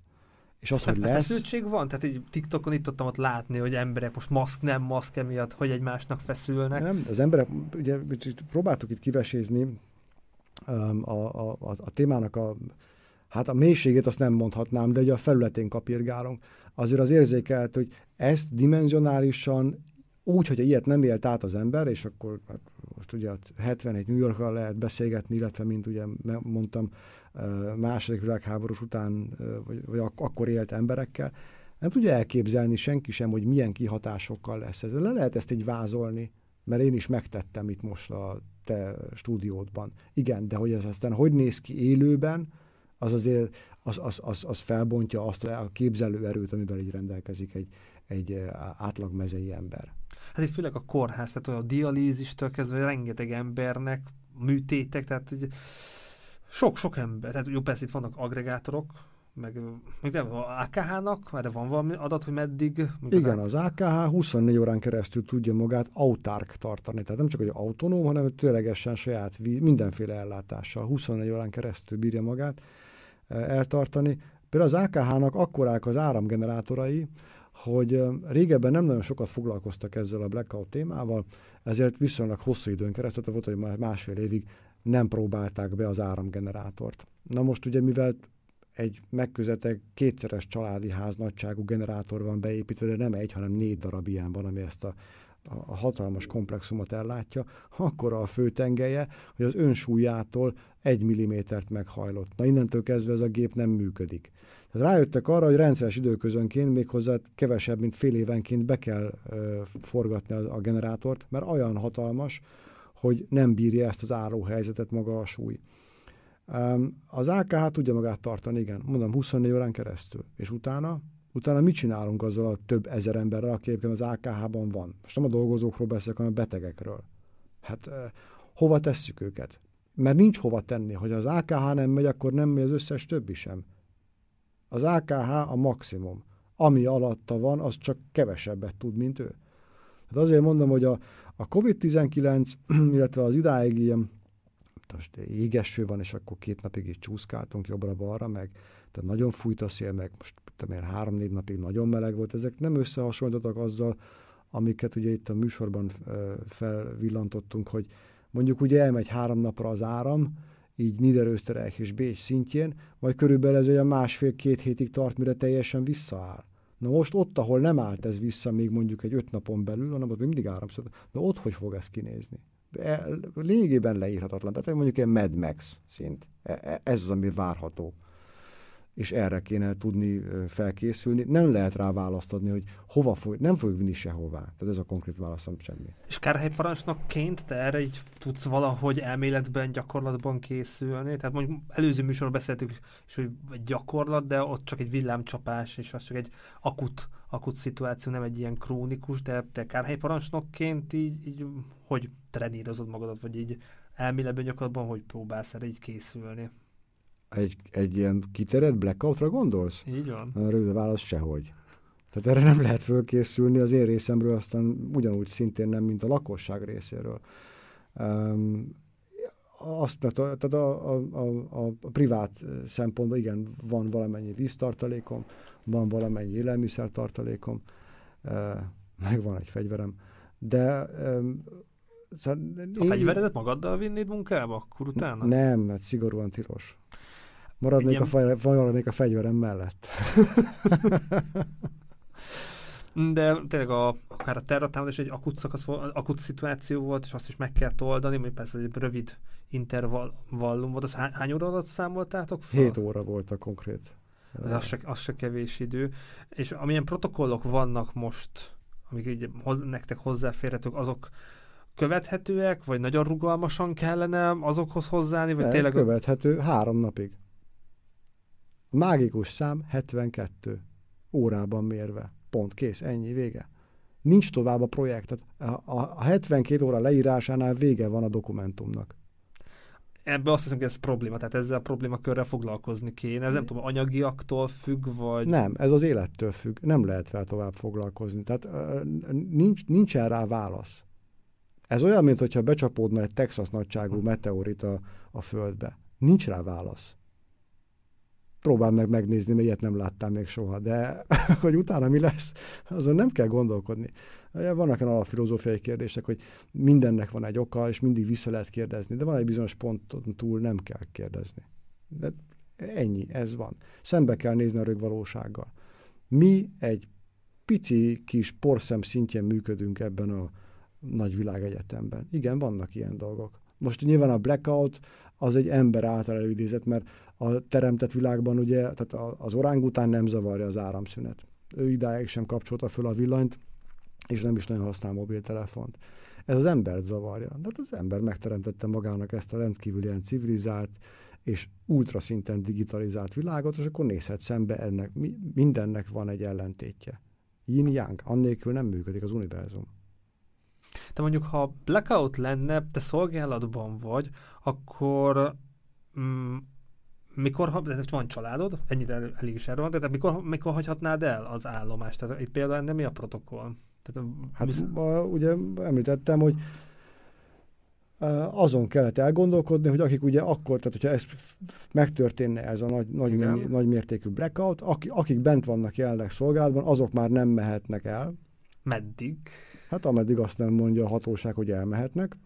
Nekik is van családjuk. És... Igen, persze, és azért mondtam, hogy a hadi állapot. Tehát ezek fölmerülnek ezek a kérdések, ugye egy civil mentőszolgálatnál, már pedig annál dolgozom, mikor lehet kit, hogyan, milyen jog szerint korlátozni abban, hogy elhagyja a munkahelyét.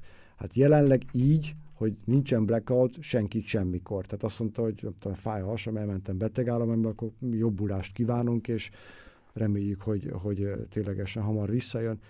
Igen, olyan szabályzókat kell meghozni, amelyek extrém helyzetekre vonatkoznak. Tehát például az is kérdés, hogy hogyan, milyen, milyen értesítési láncolatban hívjuk be az embereket. Mindjárt volt egy ellenkérdés, hogy oké, okay, és ki fogja fölvenni a telefont? Senki. Nem azért, mert nincs áram, mert nem akarja fölvenni. Otthon akar maradni a gyerekeivel, és nem érdekli a mentőszolgálat. Jó, de nekünk ő kell. Akkor hogy hozzuk őt el? És akkor következő válasz, jelenlegi jogszabály hogy sehogy. Sehogy nem hozzuk el. Na, e, ezek ilyen nagyon fontos kérdések. Na, ezekre lehet válaszokat találni, hát legyen az az ember a talpán, aki ezt aláírja, hogy ha kitör a blackout, akkor hadiállapot, kimegyünk, erőszakkal begyűjtött, beraktározzuk őket, mint egy kaszárnyába a mentőbázisokra, ott ugye már azt már elintéztük, ez, ez most már tényleg, ezt faktumként tudom mondani, megvan a víz, megvan az ennivaló, megvan a gázolaj, minden szuper, és addig maradnak ott, ameddig mi azt nem mondjuk, illetve a fölöttünk álló hatóság, tehát mondjuk a tartományi vezetőség, illetve a, a, a szövetségi kabinet, hogy na most el lehet menni haza, mert most már minden rendben van. De e, e, erre, erre még keresgéljük mi is a válaszokat, mert erre ugyan lehetne adni, csak hát ez nem azok a válaszok, amiket itt naponta megteszel, hogy semmi gond, már, már több ilyenne foglalkoztam, nem. Hát meg ez pszichésen is, meg, meg a kollektíva szintjén is, tehát hogy fontos a team, team building, a csapatszellem, az összetartás, a hivatás, tudod, de tényleg ott a család, és, és tényleg civilekről beszélünk, lehet, a katonaságnál lehet, hogy van egy komoly, szigorú protokoll, hogy tényleg ennél a helyzetnél mondjuk hogy kell, mik a intervallumok, meddig kell benn maradni, mit kell csinálni.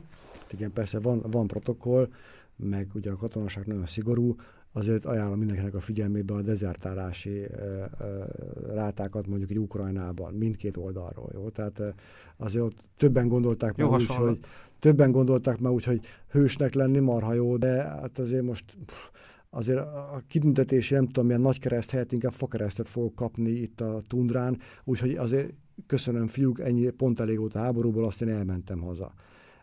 És ott sem sikerül mindenkit megakadályozni ebben, mert van, aki ugye ténylegesen ott hagyja a frontszolgálatot, és, és, és Sipirc megy, megy onnan el. Még hogyha nincs is családod, akkor is elmegy onnan. És ezt megcsinálják, történik orosz oldalon is, megtörténik ukrán oldalon is. Na most gondolj bele egy olyan struktúrába, ahol nem fegyverrel van föl, tehát nem, nem fütyülnek a golyók a fejem fölött, és még a föl sem merül az, hogy ne menj ki innen, mert le fognak téged lőni. Mert az első pár napban ez nem lesz így kérdés. Az első pár napban mindenkinek az lesz a kérdés, hogy jó, oké, de otthon, ahol a, a gyerek meg az asszony van, ott most megy el a retyó, vagy nem megy a WC. Működik-e a, a hűtőgép, működik-e a fűtés, stb. Ezek lesznek. Inkább mennék haza, megcsinálnám. Na erre még mondhatom neki azt, hogy légy szíves, maradjál, ő meg meg fog mondani, hogy nem érdekel, és elmentem. Amikor el, elmúlik mondjuk egy olyan három-négy nap, és kint már tényleg fütyülnek a golyók, na mondok, ezzel nem kell argumentálnom, hogy figyelj, nem menj ki, mert le fognak téged lőni, mert látja, hogy mit, igen, csak addig tartsad őt bent. Na az a nagy kérdés, hogy hogy vészeljük át, mint mentőszolgálat, egy blackoutnál azt az első 48 órát, hogy nem, nem, nem, ne dezertáljanak a beosztottak. Erre pszichésen így lehet készülni, teambuilding-el, hasonló? Rövid egyszerűen nem. Itt a fegyvereket felhoztad többször, hogy igen, süvítenek a golyók. Mondtál egy számot, ez, ez egy hivatalos szám, ez mikor is szám, hogy mennyi fegyver van Ausztriában, ez azért egy kicsit elrettentő, és főleg így a blackout-tal összekapcsolva, azért nem egy túl vidám szám. E, igen, tehát a hivatalos számát meg kell nézni a statisztikai hivatalnak a, a, a, a kiírásában. Megnézem közben. De hát, na tessék, hát örülünk a digitalizált világunknak, mert mindjárt meg tudjuk nézni. Ezelőtt 40 évvel most eltűntünk volna két nagyítóval egy könyvtárban, és ott nyálaznánk át az aktákat, hogy hát ha megtaláljuk. De nézd meg azt, hogy hány uh, regisztrált magánfegyver van uh, Ausztriában. 2020-as találtam. Aktuális lesz. Ez pár ezer plusz-minusz számít. Schuss, tehát van itt ilyen Schusswaffen, az a világos kék, de lehet, hogy megpróbál mutatni a nézőknek is. Pillanat. Na, mén, ez most nem ezt. Aha, másik van berakva. Mindjárt is látjátok, csak átmarakom. Ah, rosszat másoltam. Akkor is meg lesz, meg berakom a chatbe is. Na hol a chat? Sok minden meg van nyitva egyszerre. Hát ezt nézzük Lajossal, ami a chatben van. És valamit el kell fogadnom. Nem, nem érdekel. De én nem Fogad el? Nem akarom elfogadni, nem akarom fizetni. Ugye nem mutatja az egész? A szemétláda. Akkor olvassuk fel a hallgatóknak. És A- hát olvast föl, te, mert találod a képernyőt. Na szóval, igen, én azt látom, igen, 2020, tehát van egy ilyen ívünk, nem akkora durva emelkedés, tehát a világos kék az 2014-ben volt ilyen 8, 830 ezer, az a Schusswaffen, és Igen. van a Schuss, Schusswaffen Besitzer, Az a, a tulajdonosok. Tehát ugye nem, nem egyforma a szám. Tehát, hogy a, Így van. Kinek van fegyvertartási engedélye, az nem egyenlő azzal, hogy mindenkinek csak egy fegyvere lehet. Aha. Mm, tehát, várj, 2014-ben a, tehát a, fegyver, tehát a negyedek körülbelül. Tehát ahány ember tartott, akkor fejenként van négy fegyvere.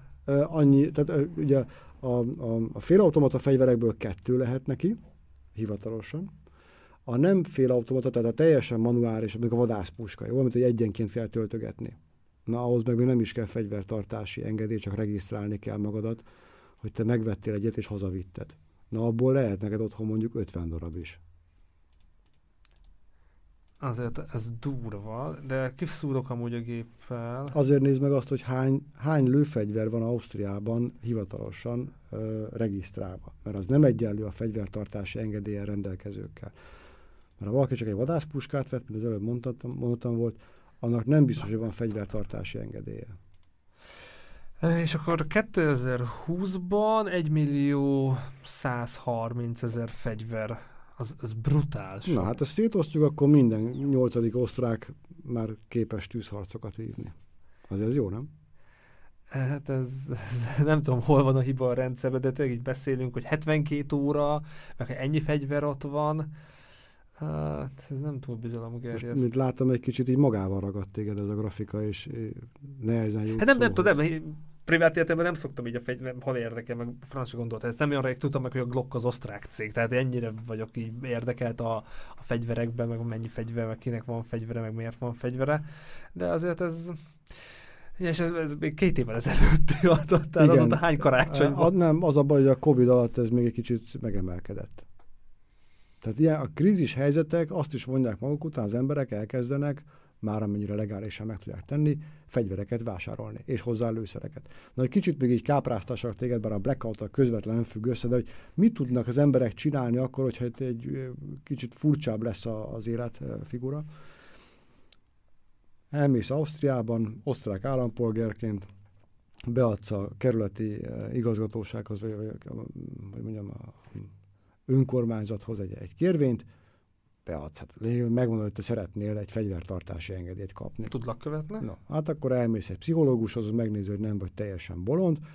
Ezt tehát, nem kell az asztrofizikusnak lenni, tehát sima beszélgetésben egy órán belül megállapítják, hogy nem vagy teljesen őrült. Utána elmégy egy fegyverkereskedőt, és leteszel egy fegyverjogosítványt.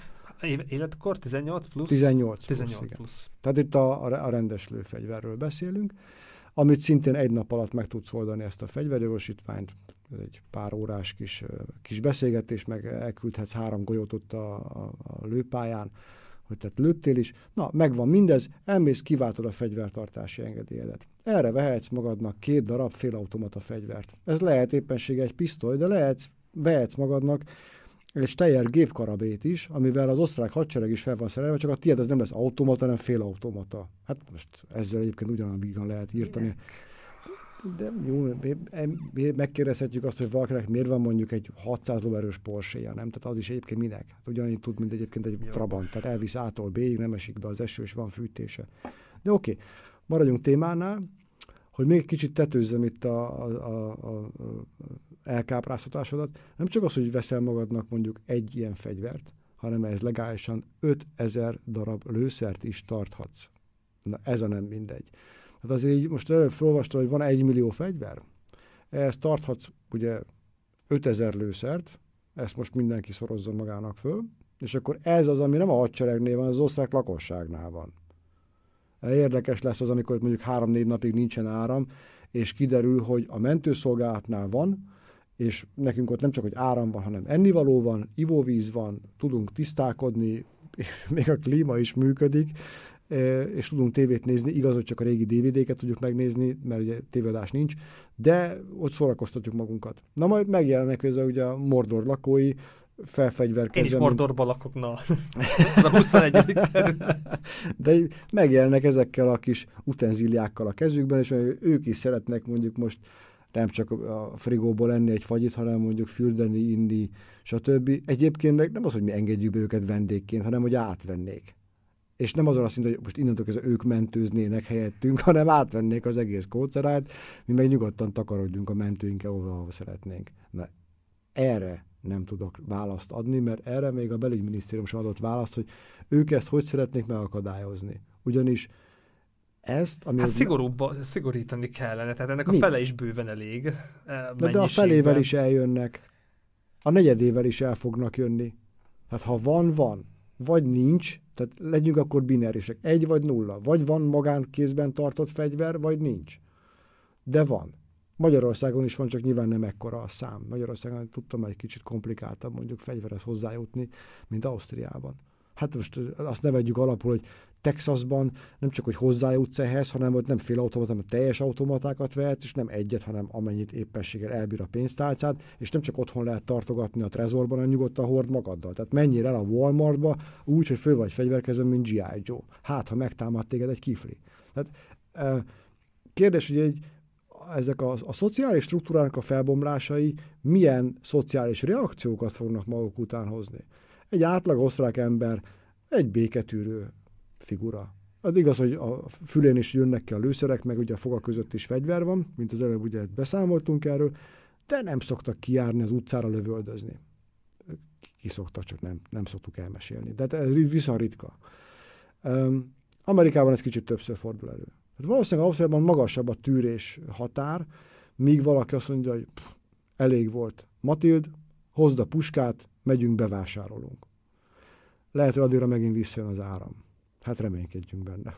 Hú, ez nagyon jó végszó lenne, de nem tudom, erre válaszolsz. Tehát a mm, pályafutásod alatt, így most a fegyverekről beszéltünk, volt olyan szituáció, hogy fegyveres fegyver kellett valakitől elvenni, vagy fegyverrel jött felétek, vagy bármi ilyesmi, tehát ez, ez előfordul. Mint, mint mentőember? Így van. Ó, persze, igen, hát elvenni nem. Tehát ugye a mentőember ilyenkor két dolgot tud egy, vagy nagyon gyorsan el kell szaladni olyan irányba, amerre nem tudják őt lelőni, illetve nagyon gyorsan keres magának egy fedezéket, ami nem lehet átlőni. Ezt a két momentumot tudom ajánlani, ha már előkerült egy fegyver. Nem is tanítjuk azt, hogy meg kéne beszélni a fegyvernek a tartójával, tehát nem csak úgy tartja, hogy az övé tulajdon, hanem hogy rád tartja, hogy ez most nem, neked nem egy szimpatikus, nem növeli a kettőtök közti bizalmat, ettől te nem érzed jól magadat, és inkább fenyegetve érzed magadat, ezt nem kell mind megbeszélni, nem tehát tűnjél el onnan, aztán kész. És mindaz, ami nálad van, az pótolható, az kezd el dobálni a felé, akinél a fegyver van. Legalább akadály legyen neki, hogy mit tudom, essen hasra a defiben. És év, Hát igen, nem kicsit, tehát évente pár ilyen alkalommal? Bele... Igen, nekem is volt ez szerencsém már. Tehát amíg vonuló állományban tartoztam, négyszer néztem bele puskacsőbe, tehát ez a kop-kop, tessék, mentőszolgálat, maga hívott ki minket, ajtó kinyílt egy két centire, kijött rajta egy puskacső, és mondta, hogy takarodjál.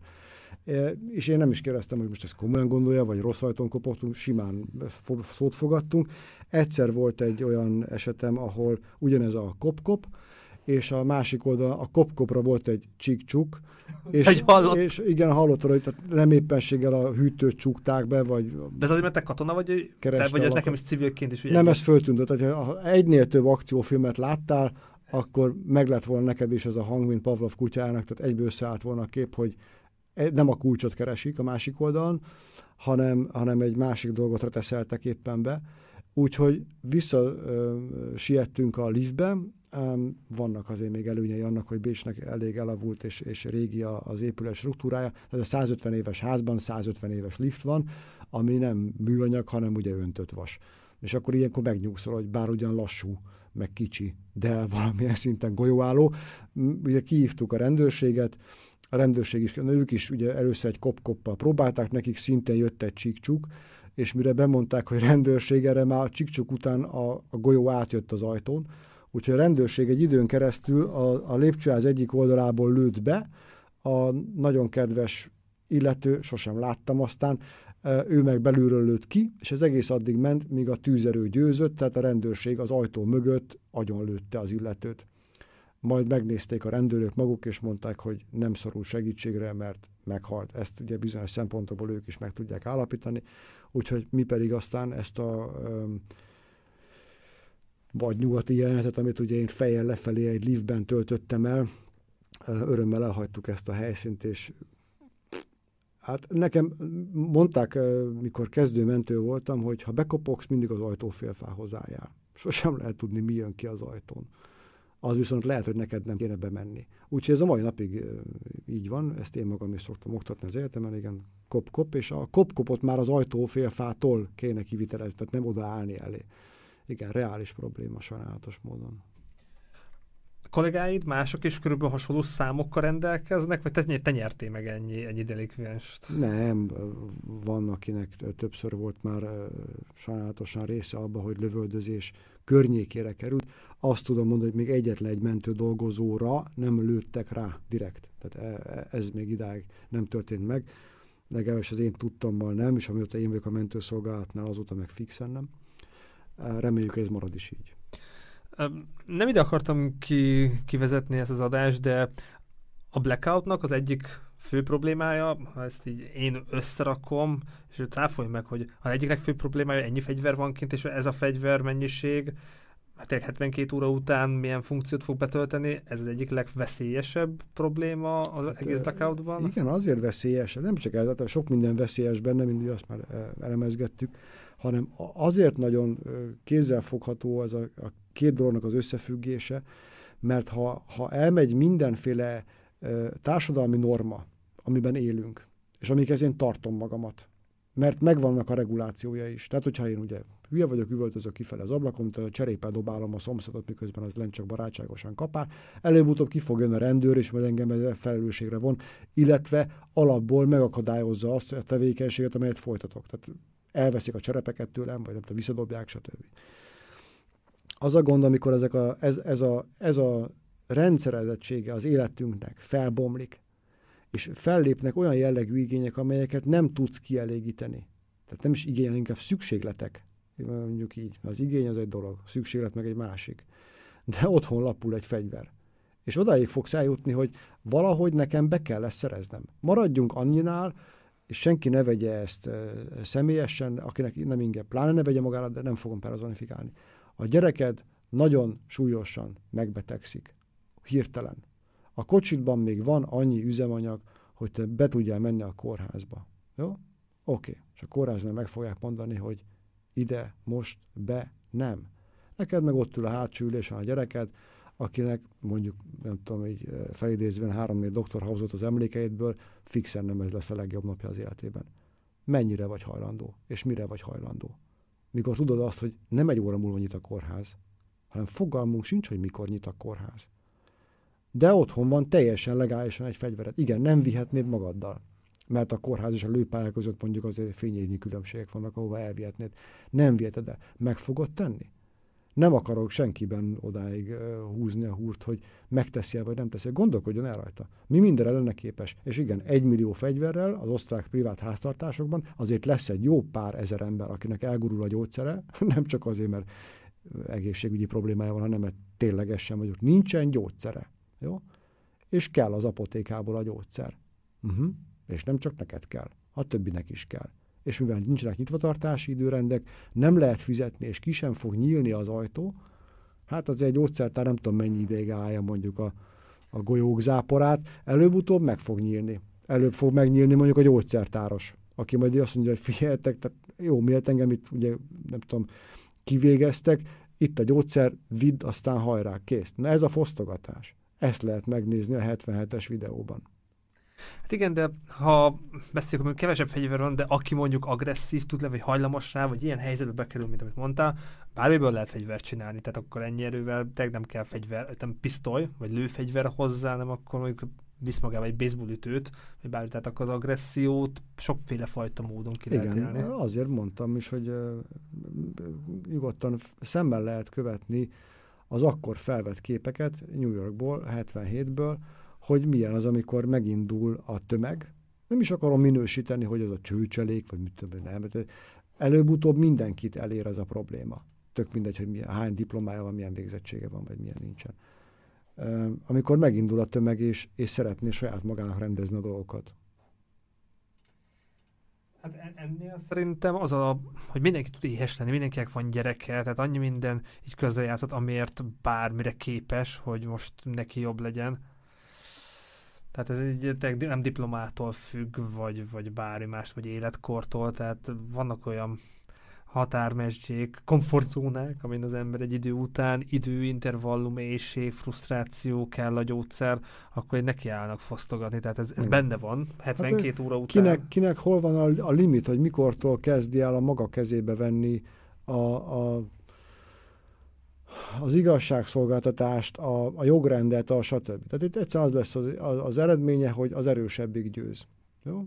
Mint hogy az, már ugye példaként felhoztam, a Mad Max-ben is van. Senkit nem érdekel, nincs jogszabályok. Nincs, aki fölötted uh, ítélkezzen és téged reguláljon. Saját magad regulálod. Az enyém nagyobb, az enyém messzebbre viszel, vagy nem, tehát jobb, nagyobb, erősebb, stb. Több van belőle, én fogok győzni. Pont, ennyi. Ilyen, ennyire triviálisan egyszerű. Sokszor fölmerülnek, ugye most csak egyszer, mert szerettem volna már múltkor is elmondani, de akkor nem volt rá lehetőség. Ez végre elmondod, nem igen, tudom, igen, van szó. Itt az a híres, volt híres három percem a világ éterében. Mindig fölmerülnek, hogy majd jól azért tényleg el kéne intézni azt, hogy a végén, hogyha vége az ukrán konfliktusnak, hogy azért um, tehát Putyint állítsák a bíróság elé, ugye most már vannak hallgók, ugye, ugye Zelenszkit is, meg ugye persze Joe Biden-t is, azért, hogy erősebben kéne fellépni itt ez ellen. Kérdésem, hogy kinek? Hát ezek a világ vezető hatalmai, nincsen főnökük, könyörgöm. Ezt még idáig, hogy miért nem sikerült ezt rá? Most nem én találom föl a meleg vizet de hogy ki a fene mondja meg annak, aki több tízezer atomrakétán ül, hogy ne haragudj, de ilyet nem lehet csinálni. És ez kit érdekel? Hát a másikat, akinek atomrakétája van, nyilván nem fogja érdekelni, és nem is érdekli. Hagyjuk már ezeket a gyermek, de infantilis dolgokat, hogy majd itt összeállítunk egy, ilyen, egy, egy bizottságot, amely globálisan majd itt megregulálja ezeket az országokat, és megmondja nekik, hogy figyelj, nem szabad a másikat megtámadni, mert benne van az ENSZ kártájában, hogy ez nem szabad. És ez ide kit érdekelt? Senkit nem érdekelt. Na körülbelül ez a szint lebontva normál polgár szintre lesz az, amivel szembe kell nézni egy blackoutnál, így mondjuk egy olyan négy-öt nap teljes áramszünet után. Nem lesz, aki megmondja, hogy mit lehet és mit nem lehet. Nem tudom én azt, hogy mit lehet. Nekem megvan a célom, megvan hozzá az eszközöm, és meg is fogom csinálni. Akadályozzál meg benne. Most, hogy nézzük így a felvételeket, lehet, hogy a, a szakmádból kifolyólag, amíg vonultál, voltál olyan helyzetben, hogy mondjuk te egy ilyen, hát csürhe, vagy alkoholos, drogos, ittas, nagyobb létszámú, vagy full meccs után kicsit jó hangulatú, ilyen nagyobb létszámú tömeggel mit lehet kezdeni? Tehát milyen voltak hasonló szituációk, és azt hogyan tudtátok megoldani? Voltak például egy, egy török esküvőn, Ajja, ez nem bár, Ami jó, hangulatos nagy, tud nagy, lenni, kivéve akkor, hogyha a vőlegény így konkrétan az esküvő előtt három perccel uh, másfelé veszi az irányt, és, és uh, úgy gondolja, hogy amik idáig uh, itt komolyan gondolt, azt most már nem gondolnák komolyan.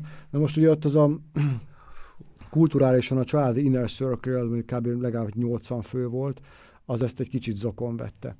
És ugye, mivel nem csak, tehát a, a vőlegény az ugye elhúzta magát, de hát a, a hozzávaló násznép az maradt. Na most, hogy akkor összetesszük ezt a kétszer 40, 60, 80 főt, de mindjárt ott egy ilyen 200 fős tömeg, amiben egy enyhe feszültség volt, hogy most kié lesz a fehér merci, meg a egyszarvú póni, meg stb. És ebben volt benne um, egy, a, a, a mennyasszony, aki ugye ott hiperventilált, tehát rendkívül elkezdett lihegni, és az ájulás környékezte meg őt. És ehhez lettünk kihívva. És megérkezel ebben a hát kicsit felforrósodott hangulatban, úgy, hogy nem vagyok török. És ez nem ez a probléma, hogy nem, nem vagyok része ennek a kultúrközegnek. De úgy tudtad, vagy csak egy, menny, vagy rosszul, hogy tudtátok, nem, hogy azt tudtuk, az, az, volt a bejelentés egyébként, hogy légzési nehézségek, és meg volt adva a cím. Most azok olyan címek itt Bécsben, ahol mindig ilyen, ilyen rendezvénycsarnokok, ahol ilyen török esküvőket szoktak tartani.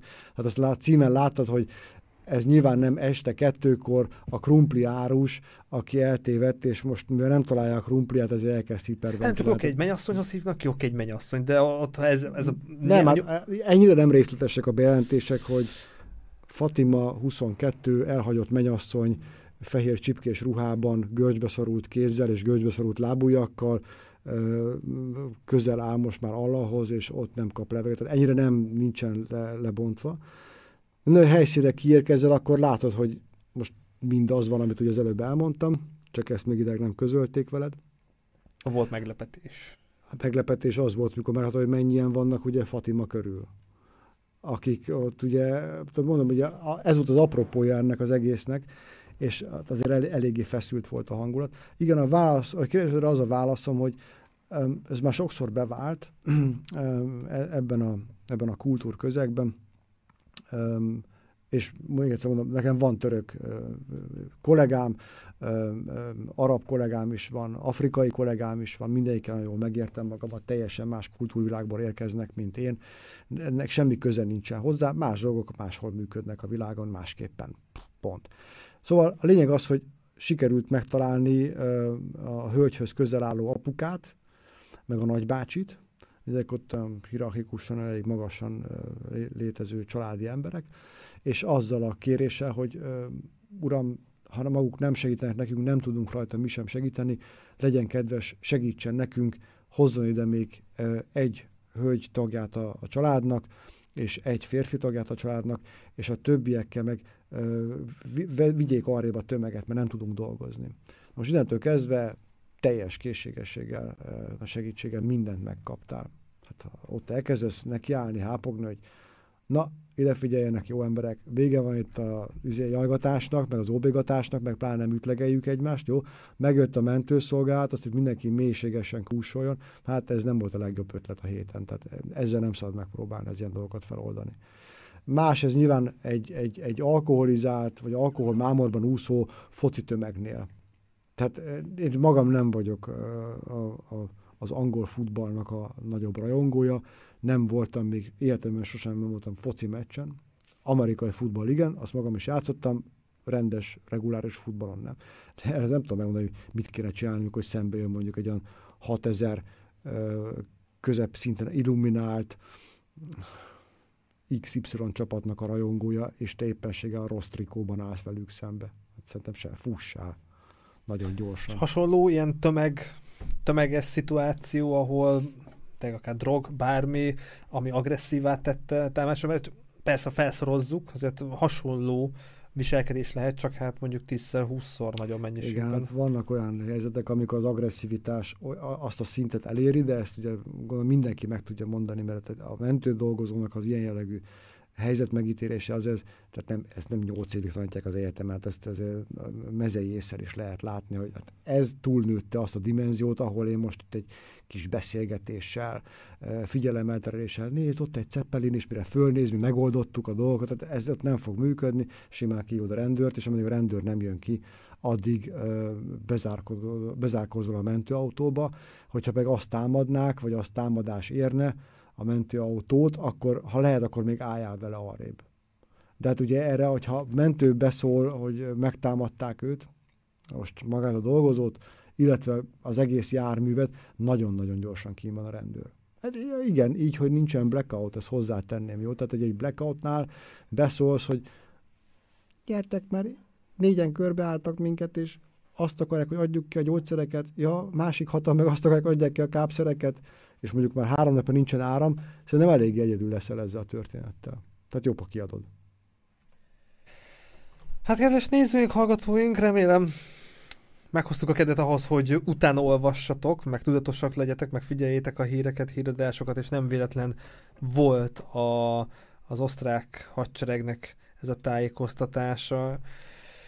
És hát ami mondjuk most a borítóképen látható, hogy azért ott fél Európa, vagy lehet, hogy több is, mint a fele sötétben van, de persze ez csak egy kép, de ne történjen soha ilyesmi.